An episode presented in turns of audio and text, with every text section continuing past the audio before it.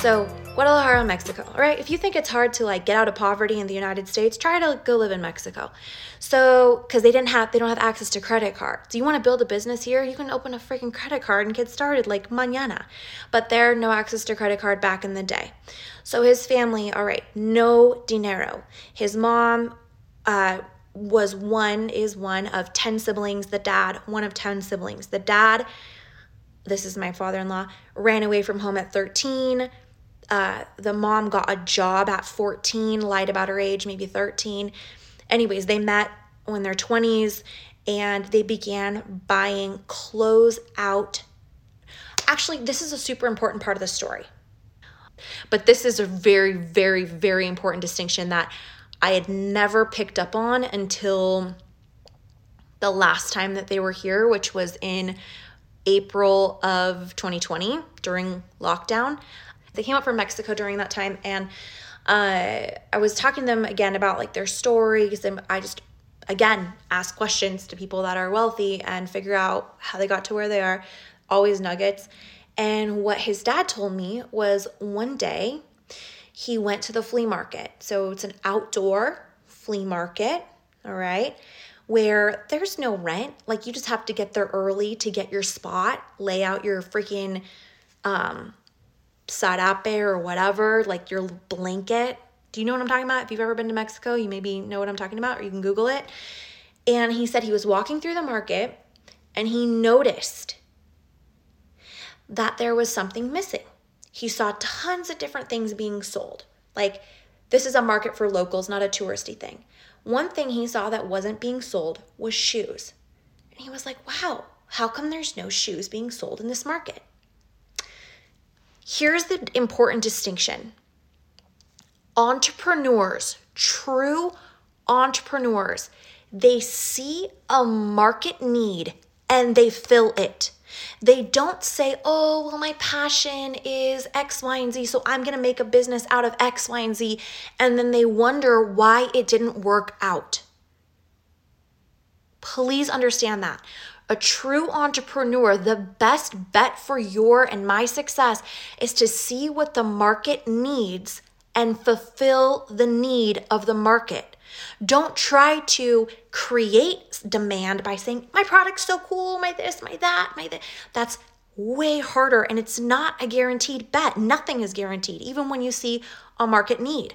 So that's my favorite part of the story. And I just learned that recently by asking another question. I mean, how long have I been with Ugo? Like a long freaking time.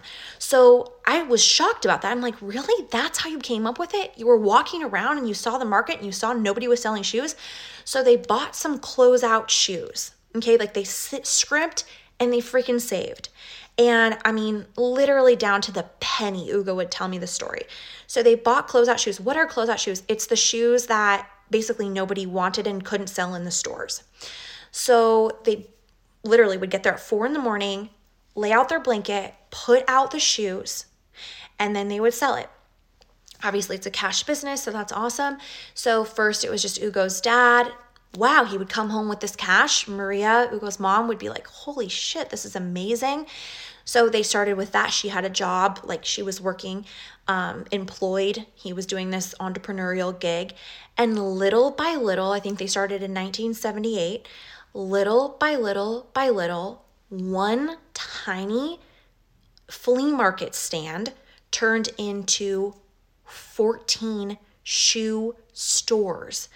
But here's the most important part of this story is that the money that they made from the shoe stores didn't go into buying snowmobiles and lake houses and non luxury items, non cash flow producing items. It all went into real estate. So his mom is literally an amazing genius. And she took, they lived a very modest lifestyle Okay, you would never know the amount of money they were making. They lived a very modest lifestyle. I mean, they lived under the same roof. The first time I went to meet Ugo's family, it was in 2008, I feel like.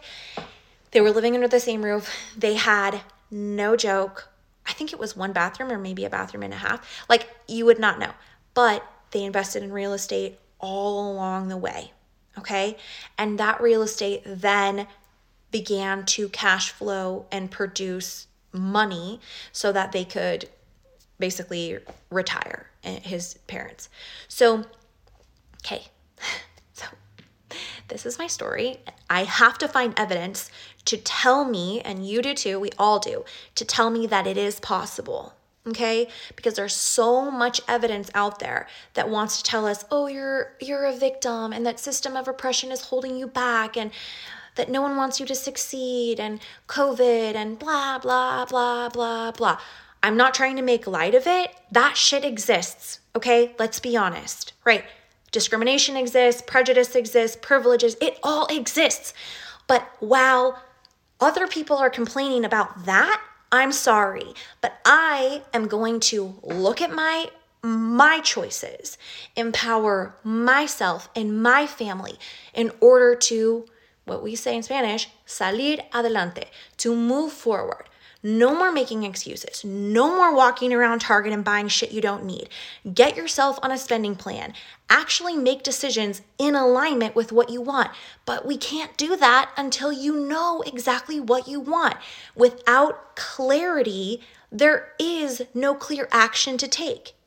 That's the problem for most people is that you don't actually you have a fuzzy vision of what you want. You have a fuzzy idea. You want financial freedom, but you don't actually know how much that's going to cost you, what it will look like, by when you want it, what sacrifices you're willing to make in order to get there, and then create a spending plan that will reflect you being able to get there.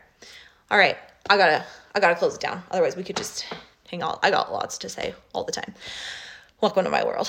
Um, okay, well, anyways, I wanted to tell, tell you all of that. And uh, please message me if you ever want to talk about anything related to this, or if you come across an investment, you're like, hey, is this good?